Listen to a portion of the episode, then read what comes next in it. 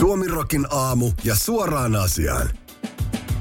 Outokummun palolaitoksen henkilökunta pääsi eilen pelastamaan pienen muuttolinnun pahasta pälkähästä, kun västäräkki oli joutunut satimeen liesi tuulettimeen Polvijärvellä Pohjois-Karjalassa, näin kertoo MTV Uutiset. Asukkaat olivat ilmoittaneet ongelmasta hätäkeskukseen kuultuaan liesituulettimesta rapinaa. Ääntä oli kuulunut sieltä jo edellisestä päivästä lähtien. Pelastuslaitoksen henkilöstö tarkasti ensin katolta käsin liesitullettimen ilmanvaihtokanavan, mutta siellä ei näkynyt mitään poikkeavaa. Seuraavaksi palomiehet purkivat liesituulettimen yläpuolisen hyllykön päästäkseen käsiksi tuulettimen ilmanvaihtokanavaan. Kanavan pohjalta löytyykin lopulta rapinan aiheuttaja. Lintu oli kaikeksi onneksi hyvissä voimissaan ja se päästettiin välittömästi lentämään vapauteen.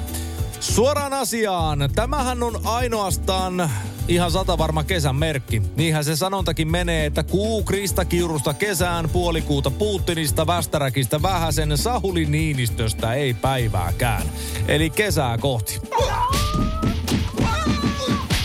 Poliisipartio sai lauantaina hätäkeskukselta erikoisen tehtävän Forssassa. Iltasanomien mukaan hieman ennen puolta yötä järjestyksen valvojat olivat ottaneet kiinni miehen, joka oli palauttamassa pulloja palautusautomaattiin. Mies oli työntänyt automaattiin kitaan kymmeniä pulloja. Paikan päällä poliisi sai kuulla, että mies oli liimannut tölkkeihin väärennettyjä tarroja. Tällaisella kepulikonstilla rahaa olisi kertynyt miehelle 15 euroa, mikäli hän olisi palauttanut kuitin kassalle. Kun mies havaitsi vartijoiden nähneen hänen tekonsa, hän teki yllättävän liikkeen ja söi pullonpalautuskuitin. Kun poliisipartio ehti paikalle, kuitti oli jo syvällä miehen vatsassa. Poliisit kirjasivat rikosilmoituksen lievästä petoksesta ja väärennöksestä.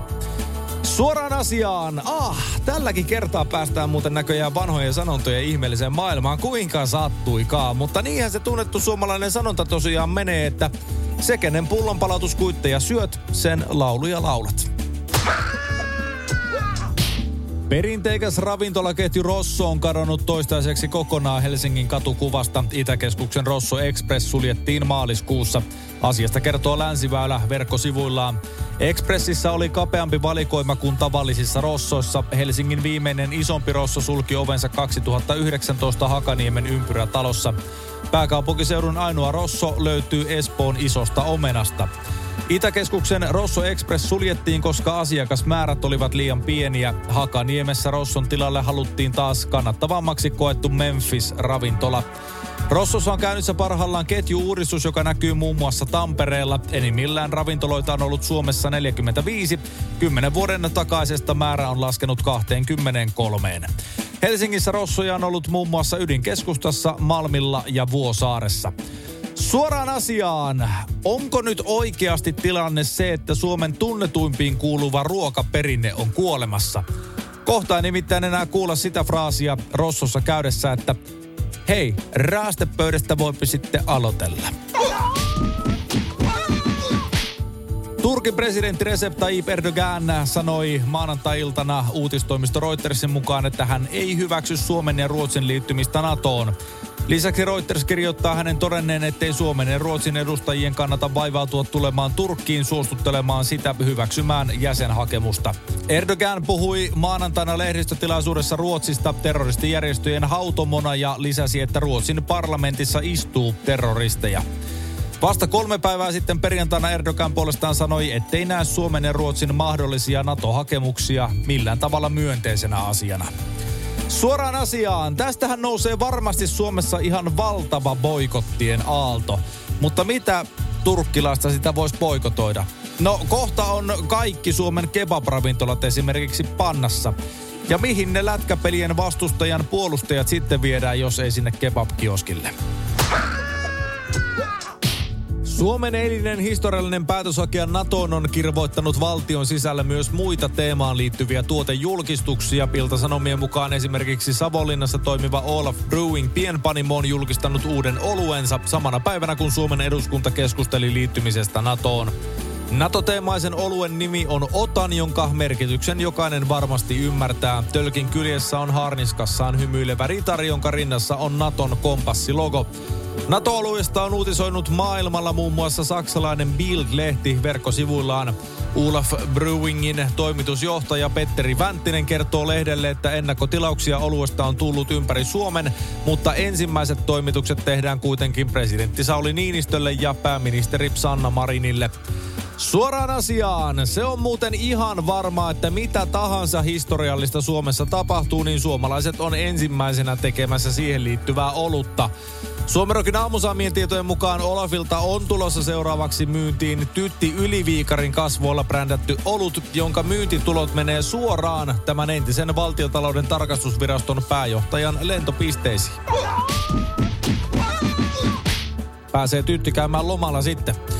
Iltalehti kertoo verkkosivullaan erikoisesta rattijuopon aiheuttamasta vesivahingosta, josta koitui yli 100 000 euron vahingot vuonna 2018. Poliisin pysäyttämä aggressiivisesti käyttäytynyt rattijuopo päätyi tuolloin lopulta Sotkamon poliisiaseman putkaan. Putkassa ollessaan mies tukki vaatteillaan WC-istuimen sekä peitti lattiakaivon patjalla. Tämän jälkeen hän veti WC-pönttöä toistuvasti yli 15 minuutin ajan ja sai näin aikaan yli tuhannen litran tulvavirran. Vesimassa valui putkaan, sen käytävälle, vastaanottoaulaan, eteiseen, kelarissa sijaitsevaan kuntosaliin, käytävään sekä siivoustilaan. Vettä päätyi myös kiinteistön rakenteisiin. Veden paljous aiheutti kiinteistölle yhteensä 104 936 euron suuruiset vahingot. Teko tapahtui huhtikuussa 2018. Kuulusteluissa nuori mies kertoi tehneensä teon ihan vittuillakseen. Suoraan asiaan. Vittuillakseen on kyllä paras ja varmaan ainoa syy repiä rattiopumuksesta lankeava muutama kymmentä päiväsakkoa ja ottaa tilalle päälle 100 000 euron lasku. Kaverilla on varmasti ollut tämän jälkeen oikeinkin vapautunut ja hyvä fiilis. Käytettyjä huvipuistorannekkeita luvattomasti uusio käyttävät lapset ovat aiheuttaneet ongelmia huvipuisto Linnanmäellä tänä keväänä. Rannekkeisiin liittyviä petoksia tai niiden yrityksiä on ollut useita, kertoo Länsiväylä. Toissa viikon sunnuntaina Länsiväylän sisarlehden Helsingin uutisten toimittaja kohtasi huvipuiston sisäpuolella lapsia, jotka tiedustelivat vastaan tulevilta asiakkaalta, olivatko he lähdössä pois huvipuistosta. Heidän tarkoituksenaan oli saada ulos lähtevien ihmisten rannekkeet itselleen. Pian tämän jälkeen työntekijät pysäyttivät toisen lapsiryhmän, joka oli kävelemässä sisään Linnanmäen pääportista. Työntekijät pyysivät ryhmää näyttämään rannekkeet. Lähemmän tarkastelun jälkeen työntekijät sanoivat rannekkeiden näyttävän siltä, että ne ovat olleet aiemmin toisten käsissä. Työntekijät veivät lapset selvittämään asiaa. Linnanmäeltä sanotaan, että kuvailuissa tapauksissa henkilö voi syyllistyä lievään petokseen. Siitä voidaan tuomita sakkorangaistukseen ja alle 15-vuotiaathan eivät ole rikosoikeudellisessa vastuussa. Suoraan asiaan. Suomirokin aamun saamien tietojen mukaan rannekekikkailua suurempia petoksia ovat kuitenkin ne tapaukset, joissa täysi-ikäiset yrittävät väkisin päästä possujunien kyytiin, kun valvojien silmä välttää. Syytä tähän käytökseen ei kuitenkaan tiedetä. Laite- ja ohjelmistovalmistaja Apple on laittanut jäihin vaatimuksensa, jonka mukaan työntekijöiden tulee palata etätöistä toimistolle ainakin kolmena päivänä viikossa. Työntekijöiden mielestä vaatimus on ennenaikainen, kun koronatartuntojen määrä on Yhdysvalloissa jälleen nousussa. Tyytymättömiä työntekijöitä on jopa eronnut protestiksi. Esimerkiksi johtava tekoälyasiantuntija Ian Goodfellow erosi toukokuussa tämän vuoksi. New York Timesin mukaan tuhannet työntekijät ovat tyytyväisiä päästessään jopa tuntien työmatkoista Applen muutettua linjaustaan. Suoraan asiaan. Suomerokin aamun saamien tietojen mukaan Apple on kuitenkin päätöksen jälkeen tuomassa markkinoille erityisen etätyötä tekeville työntekijöille suunnatun kaapelin, joka mahdollistaa lähityön tekemisen etätyötilanteessa. Hintaa tällä pakollisella kaapelilla on vaivaiset 1500 dollaria ja se vedetään työntekijän kotoa Applen päämajaan asti. Suomen urheilun eettinen keskus SUEK tiedottaa päättäneensä Anni Vuohijokea koskevan tutkinnan. Vuohijokea epäiltiin vakavasta eettisestä rikkomuksesta Pekingin olympialaisissa. Asiasta kertoo suomiurheilu.com. SUEK päätti tutkinnan, koska tapauksessa ei ollut asian omistajia. Siksi se ei etene myöskään kurinpitolautakunnan käsittelyyn. Asianomistajien puute ei ole mikään yllätys, sillä heti asian tultua julki ilmeni julkisuudessa, että kellään ei ollut vaatimuksia Vuohijokea kohtaan. Saamiimme tutkintapyyntöihin oli vahvat perusteet. Saimme tutkinnan aikana selvitettyä tapahtumien kulun riittävällä tarkkuudella. Päätimme tutkinnan, koska tapauksessa ei ollut kurinpitomääräysten mukaista asian omistajaa, joka olisi vaatinut asian käsittelemistä kurinpitolautakunnassa. Suekin tutkintapäällikkö Jouko Ikonen sanoo tiedotteella. Asian toivat Suekin tietoon olympiakomitea ja Anni Vuohijoki. Suek päätti tutkinnan aloittamisesta ensimmäinen huhtikuuta. Suek on luovuttanut tiedot tutkinnan tuloksesta ja sen päättämisestä asian osaisille. Suoraan asiaan, siis mitä?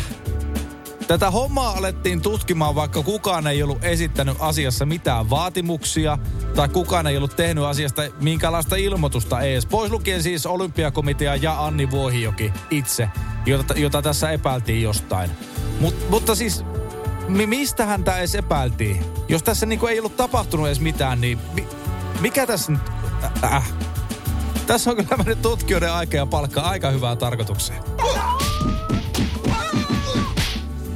Rajavartiolakia uudistava esitys on lähdössä lähiaikoina lausuntokierrokselle. MTV-uutisten tietojen mukaan yksi muutos olisi, että laki varmistaisi järeän aidan rakentamisen mahdollisuuden esimerkiksi itärajalle.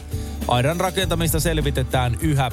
Siirtolaisia käytettiin viime vuonna hybridioperaatioissa, kun Valko-Venäjä järjesti ja usutti siirtolaisia Puolan, Liettuan ja Latvian rajoille. Suomessa on tämän seurauksena reilun puolen vuoden ajan mietitty parannuksia eri lakeihin, jotta vastaavia hybridioperaatioita voisi paremmin ehkäistä ja hoitaa. Huolena on se, että myös Venäjä voisi käyttää siirtolaisia hybridioperaatiossa.